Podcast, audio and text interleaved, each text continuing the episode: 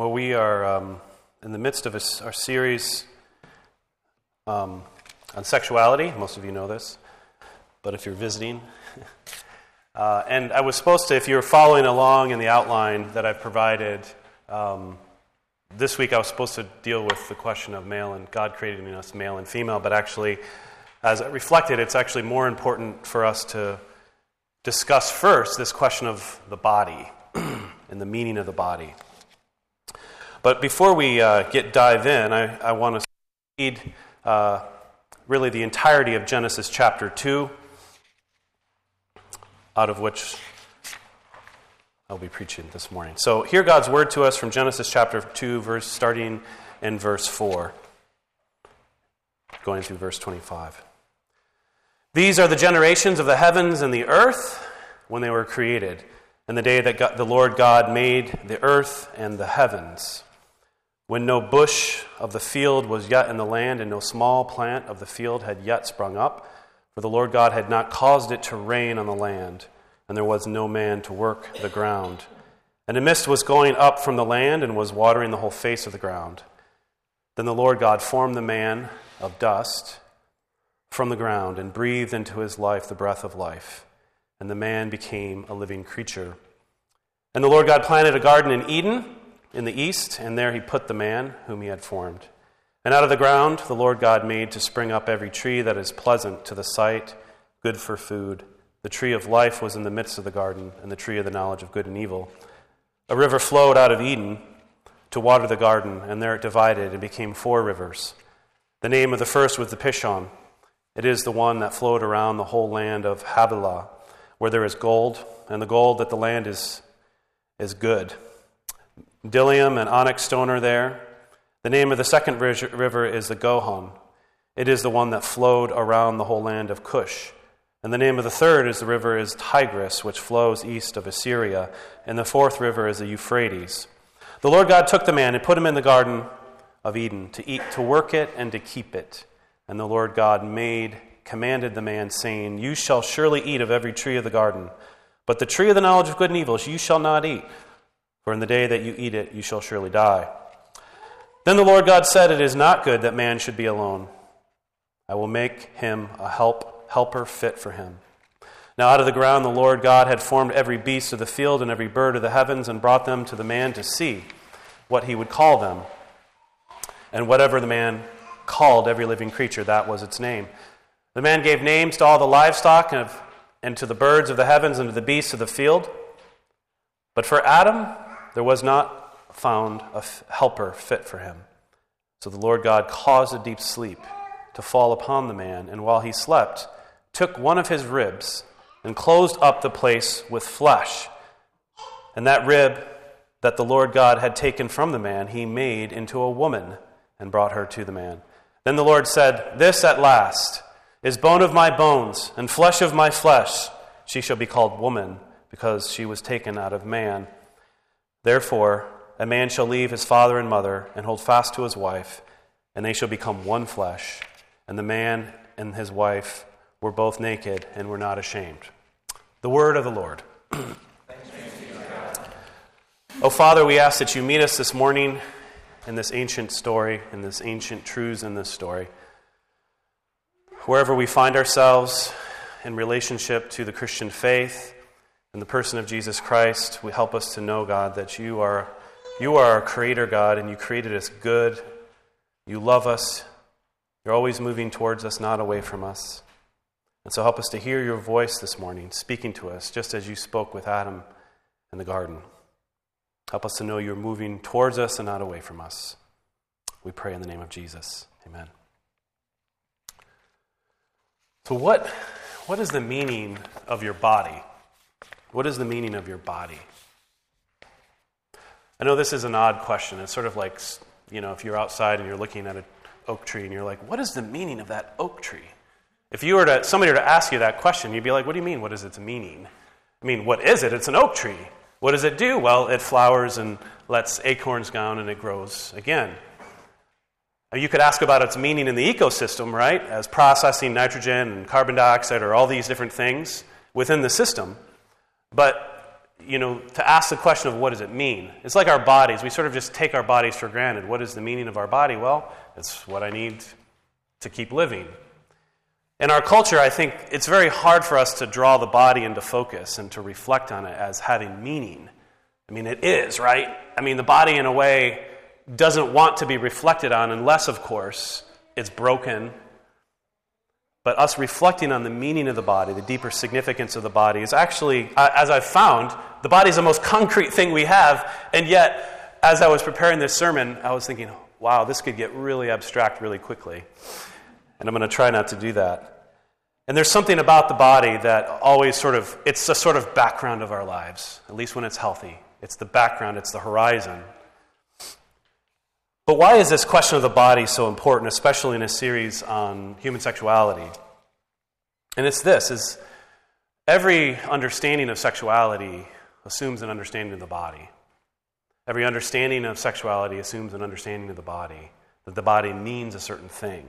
And if you're going to understand the biblical understanding of human sexuality, you have to understand the biblical understanding of what it means to have a body. And so there's two, two truths I want us to wrestle with and, and explore this morning. And the first one is this You are your body. Your body is the real you.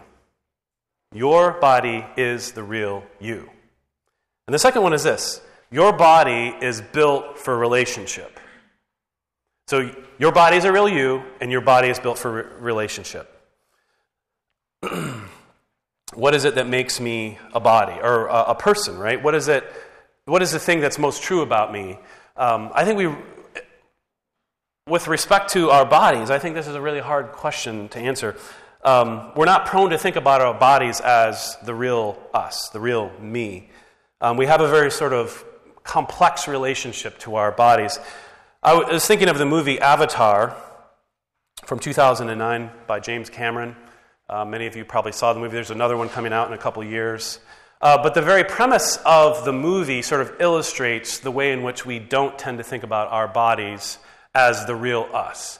And it's a story of you know this, this planet Pandora, which is filled with these alien or you know, sort of alternative intelligent life form um, called Na'vi, and of course, uh, sort of a military industrial complex slash capitalist go to try to sort of take all of the you know uh, you know, mining and operations. But the thing about the planet is no human can sort of breathe on the planet. It's uh, only the, the, the, sort of uh, the inhabitants of the planet can breathe. So they have to actually wear special masks in order to, uh, you know, oxygen tanks to, to do this. But, but what they've done is they've figured out a way that, um, that you can have a human being inhabit one of these Na'vi bodies, right? And so that's the whole premise of the movie, where you have this man named Jake who's this disabled Marine veteran and he, he inhabits this simulated body.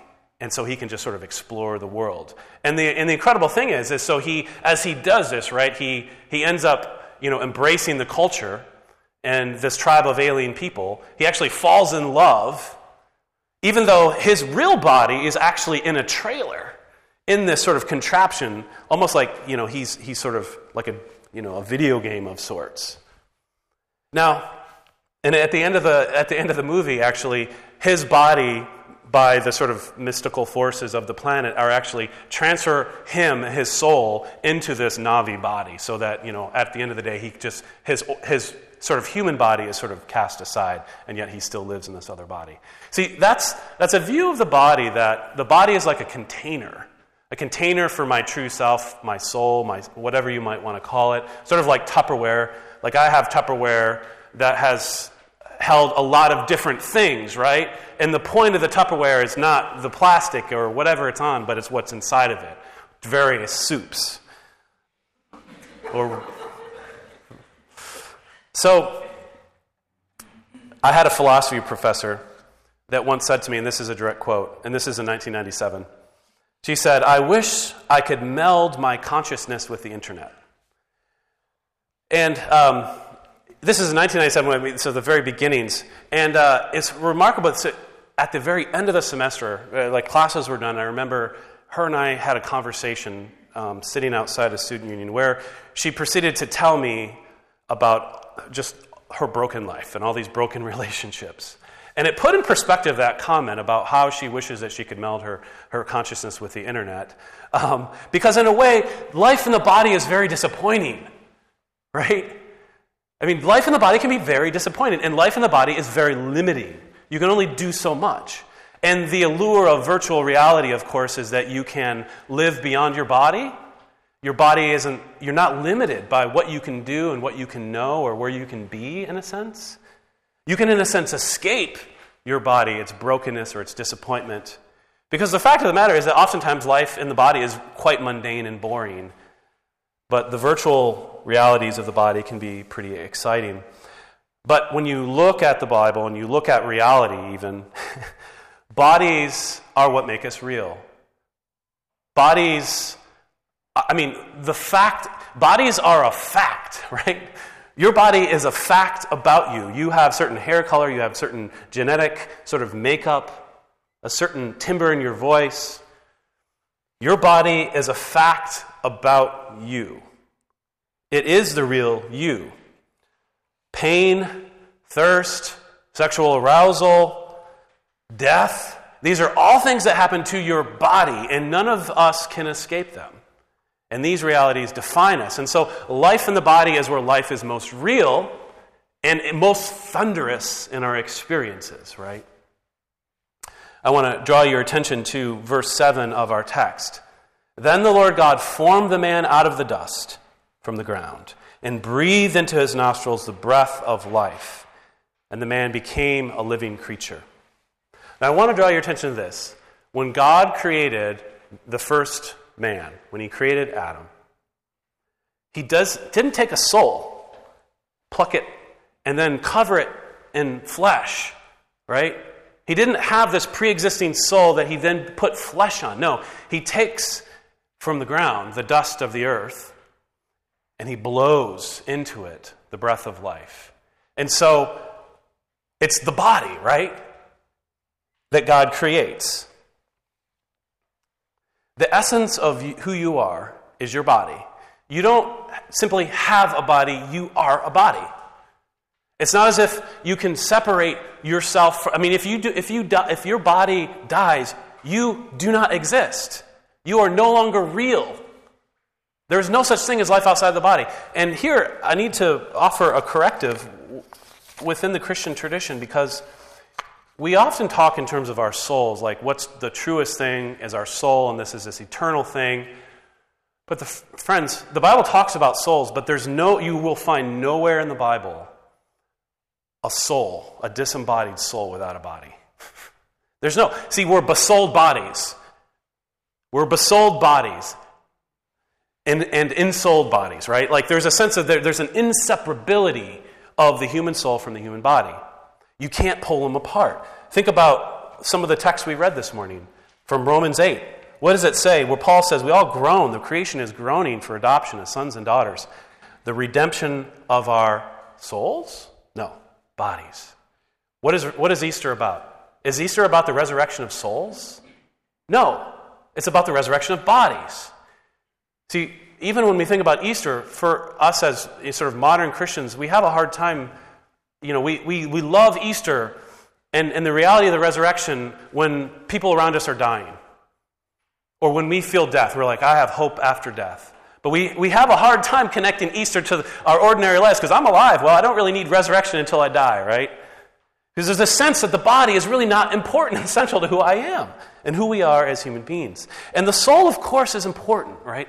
Soul in Scripture is a way of saying that you are your body, but you are more than your body in a sense. You're transcendent. You have this relationship to God. And it's not as if, you know, the language of the soul is important for keeping us becoming sort of scientific materialists and reductionistic in the way we think about human persons.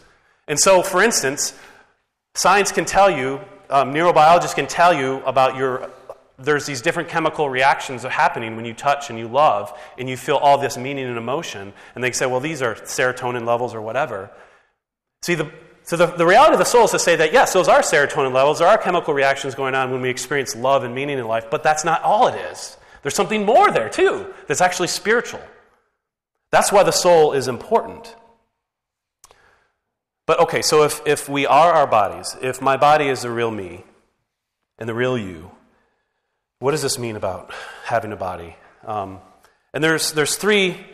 There, well, the, let's draw out and reflect on some, conclu- some sort of consequences of this understanding. One is this: is your body is a gift. Your body is a gift. Think about the imagery there that God, before God is creating the world, he's, he's just speaking. He says, Let it be, and it happens. Let it be, and it happens. But human beings, God gets dirty, right? He gets his hands dirty, and he forms. Right? You, there's a sense that the Creator, when He's creating human beings, actually steps back. It gets much more intimate. He's forming. It's like a potter forming clay, and He's breathing in the breath of like, He puts His mouth, in a sense, to like this is like mouth to mouth resuscitation. God blows in the man the breath of life. What a beautiful picture of God's care and love for our bodies, for us as human beings. From the psalm that was read during our sacred reading, Psalm 139 For you have formed my inward parts, you have knitted me together in my mother's womb. My frame was not hidden from you. For when I was being made in secret, intricately interwoven in the depths of the earth, your eyes saw my unformed substance. I'm fearfully and wonderfully made.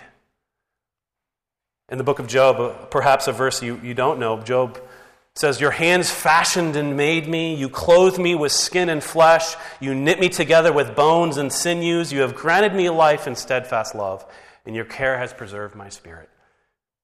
Isaiah twice talks about how God relates to Israel because God formed Israel in the womb.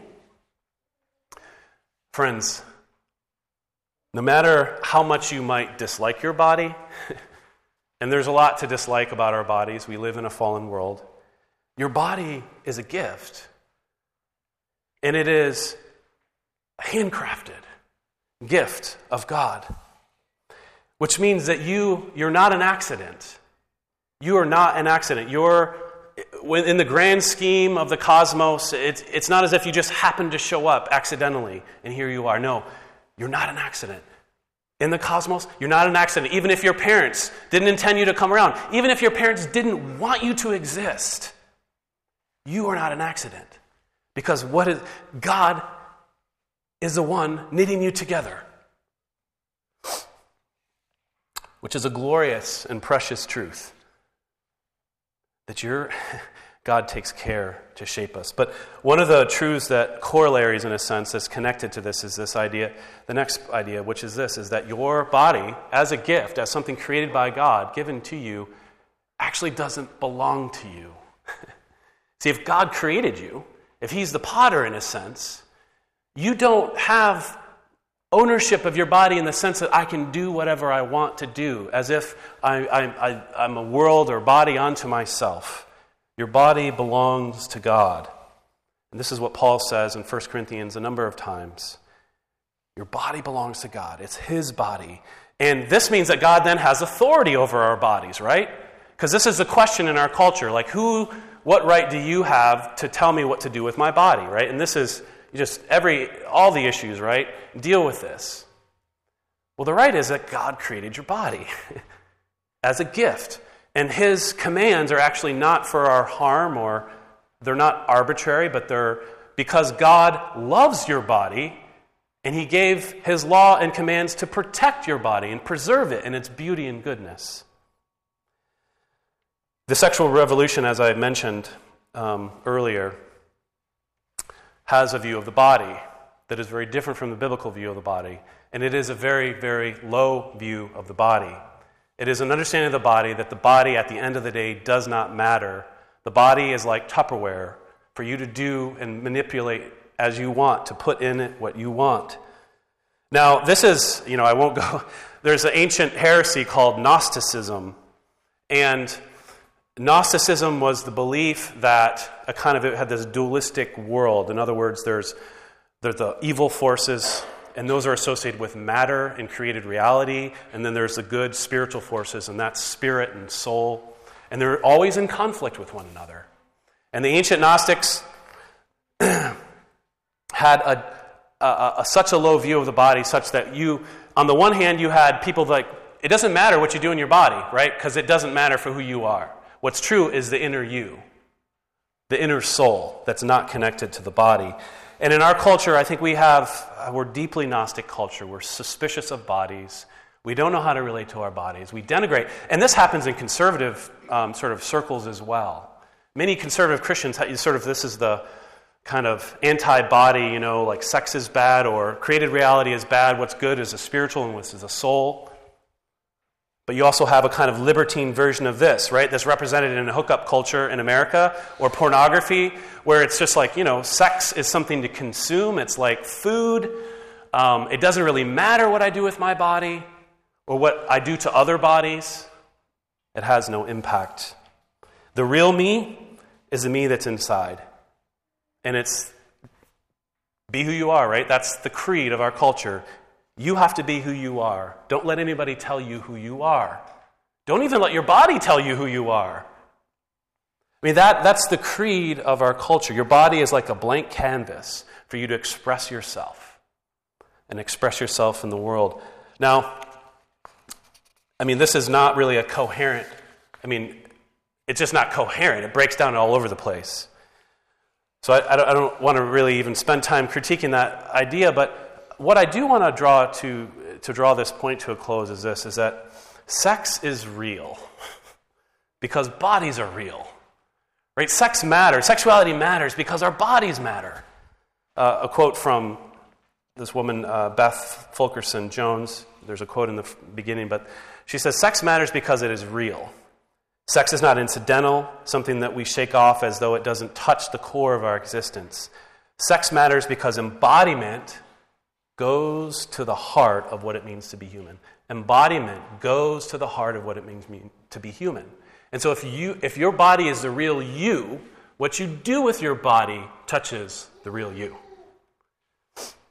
One last thing we learn from this, this story or of God's creating here is this idea that the body is sacred.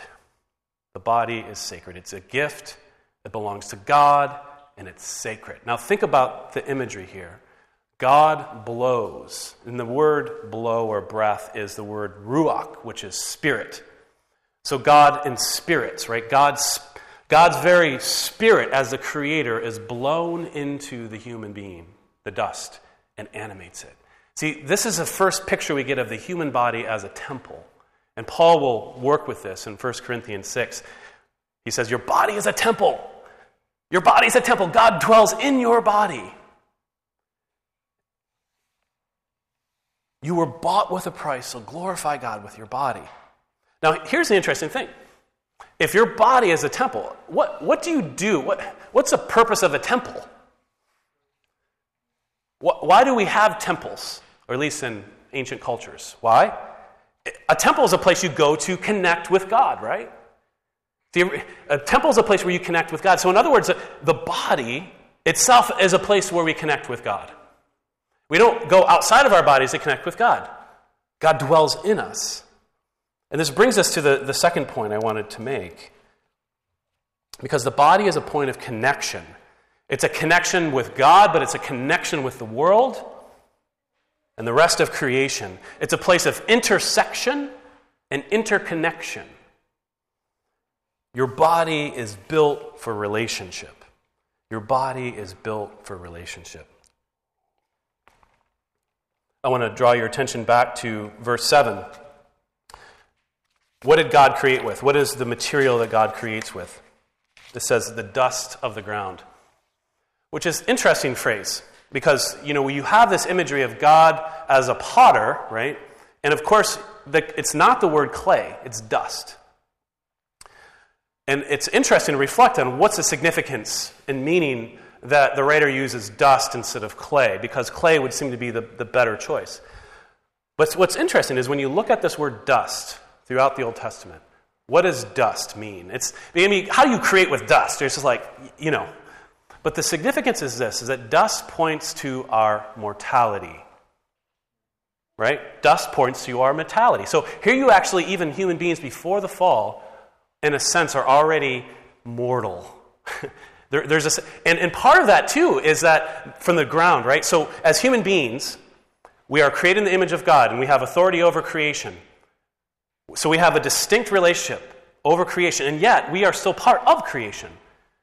See, our nature and being, right? And we all know this scientifically speaking, right? Like everything, I'm a carbon based creature, and when I die, it'll rot, right? I'll go back into the grave. I mean, everything in my body can be found in other bodies within the created order, right? That's part of the whole point. I'm from the ground and actually sharing the mortality of the rest of the creation. I'm not, uh, and, and I always think of the, you know, you're, you're the, you, as a human being exalted over creation, you, you, you, we're sort of in this weird in between space. And yet, we share the mortality of the rest of creation. And, and, and you might, why? What's the point of this? See, as human beings, we don't have alien sort of flesh that's somehow qualitatively distinct from creation. Because if we did, it'd be like, you know, like a superhero, like Superman, who comes from another planet, and he has flesh that is different, right? He can't be killed, or at least not easily. But the other thing about Superman is he, he can't enter into relationships with the rest of the human race and the created order in quite the same way. Right? That's always complicated. See, here's the point. As human beings, we share the dust of the earth. We're of the ground. We share that mortality, which means we are open. We are open to creation, and we're open to its mortality. We are vulnerable to it. We, we don't set over top of it in a way, you know, impervious to its realities. And we know this, right? We are porous, in a sense, as human beings in the created order. Uh, the philosopher Charles Taylor, in his book, The Secular Age, he's tracking um, the shift to uh, what he calls the secular in history. And he, he, one of the things he talks about is a shift in understanding of the body. And it's very, very perceptive. And he says there's the ancient world, and really, and this represents the biblical world, the self was porous. But in the modern world, the self becomes what he calls a buffered self or a bounded self. The porous self, the porous self, again, think of that word, think of a sponge, right? And you have openings, and it, water can come in and come out. See, the human body is like a sponge, it's like a porous sponge, it's open to receiving all kinds of realities. And we know this just from a medical perspective. I mean, I'm sick, right? I don't know where I picked up whatever virus I have, but I, you know, it just comes because my body is open. There's all our bodies are open. I mean, not to get too crass, but we have all kinds of openings in our body from which things can enter into us from the outside and leave us as well, right? And we, we think sometimes too narrowly and think that that's just true of my body in a biological sense. But, friends, it's true in a spiritual, moral sense as well. The body is a place of permeability, of porousness. Your very presence and interaction with each other impacts you in ways you can't imagine. See, the human body is like a microcosm. And if you, if you were to study 1 Corinthians 15, where Paul talks about all kinds of different resurrection bodies, this is the thing that comes out. Is the human body is like a microcosm. It's a little mini universe. It's like the intersection there at Brady and Farwell. You think about all the traffic. You know, you have five different thoroughfares. You've got people walking across. There's so many things going on. It's like a center, and your body is the same way. Your body sits at the center of all these intersections, all these things that come and go. Think about, and I read the whole chapter because I wanted you to see. Say, where is Adam as a body? He's in Eden. It's a place. Your body is defined by place. If you grew up in Milwaukee, you have things about Milwaukee that define your body and your sense of yourself as place, your gender. Your bodies are gendered. We'll talk about that next week. Food, right? Your body needs food, and the kind of food you eat impacts your health, but it actually defines your culture and your sense of self. There's creatures that come to Adam, and Adam interacts with them. See, the body is this interconnected thing in creation, it's built for relationship. Your body is how you receive the world and how you give yourself to the world. Our bodies have all kinds of openings. They're porous to the world, they're not buffered and closed off. Your body is built for relation, not isolation. Your body is built for relation, not isolation. But there's an even deeper sense in which our bodies are built for relationship. And that's what we see with the story of the creation of the woman. It's interesting that God allows Adam, he creates Adam first, and he makes Adam, in a sense, feel his solitude. God says it's not good for the man to be alone. But after God says that, he doesn't actually just create the woman, he brings all of these animals to Adam for him to, in a sense, feel his solitude. See, there's no body for Adam, right? There's no body, literally. There's no body that's like his body that he, he in a sense, can relate to and think, that, that's like me, or I can relate, right? And then he creates a woman. I want to read this to you again. So the Lord God caused a deep sleep to fall upon the man, and while he slept, took one of the ribs. The rib is just, it's like a side. The, the word actually has a more sense of a side, like a side of beef almost. Think of that's the imagery you should have. Don't think of like you plucked out a rib, you know. know. Um, it's, it's like a side, right? So, so Adam, or God removes like the side of Adam to create the woman. And God took the rib that the Lord God had taken from the man and made into, uh, made into a woman and brought her to the man. Then the Lord God, and then the man said, Ha, and this is the first poetry in the Bible, right? This is the first poem. First poem in human history. This at last is bone of my bone, flesh of my flesh. She shall be called woman because she was taken out of man. See, what you, I want you to see here is that relationality, relationship between human beings is built into the very structure of our bodies, right? It's not incidental. It's not an afterthought. It's actually part of your very structure as a human being to be created for relationships, communion, intimacy. Now, the consequences of this are massive. And I'm not going to spell them out right now. We'll take the rest of the year to do that, honestly. But there's two things I want to draw your two, two sort of principles, if you will, reflections on this idea of the human, that my body, your body is built for relationship. And the first one is this has to do with intimacy. The more physical, in a sense, the more physically close you become with another person, the closer you move to that person's real self. You follow? See, see, the more intimate, right? And thinking here of sexuality, but not exclusively, the, the more intimate you become with another person physically, the more you travel to the heart of who that person is, to the essence of who they are, and, and you yourself. See, we, we tend to think of the body, well, you know, what we do with our bodies is not the real me, right? And yet, the real you is your body. And so the more exposed, the more vulnerable, the more open you are with your body, the more you give of yourself at the core of who you are. Because you are your body. That's the real you. Which, to step back, now, we struggle with the biblical prohibitions on sexuality of sexuality and sex for marriage, and we have a hard time understanding that.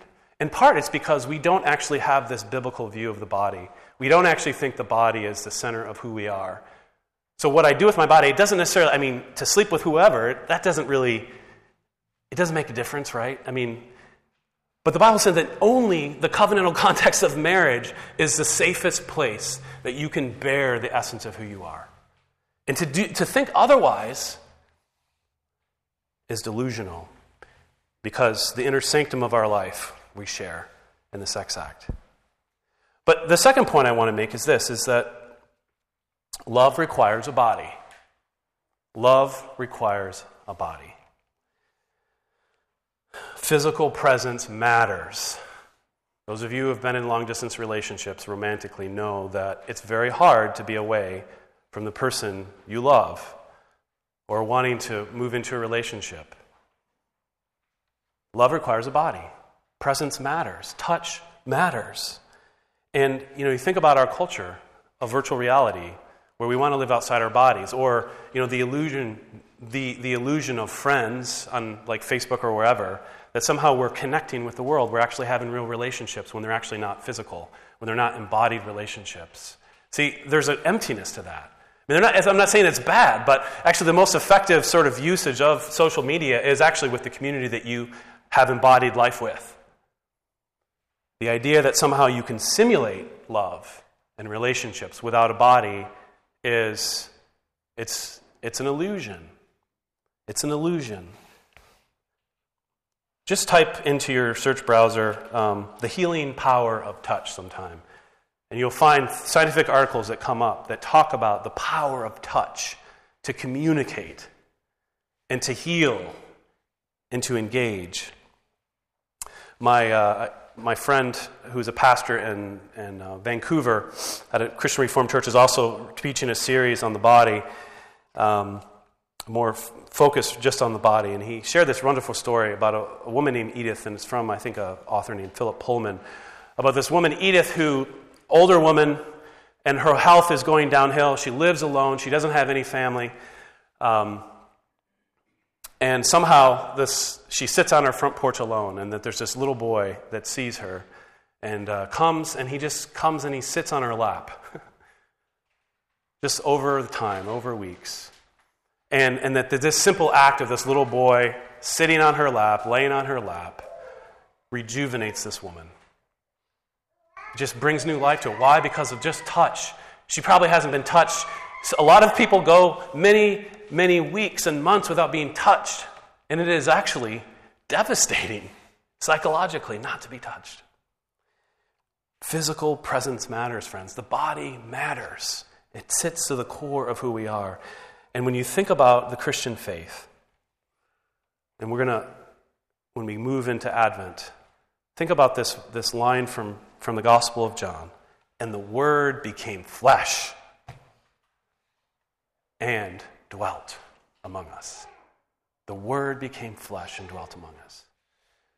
The incredibleness of the incarnation, of this God, in a sense, who is totally other, who is removed takes on the body, the limitations of a body, to be present. because love requires a body. And God Himself takes a body in order for us to experience His love. This is the center of the Christian faith, friends. And it's a glorious, glorious truth. Let's pray. Father, teach us what it means that our bodies belong to you, that you you have redeemed our bodies. Help us to understand um, how to glorify you with them. And to know, God, and have the hope of resurrection in our lives, that you will, you will someday heal our bodies,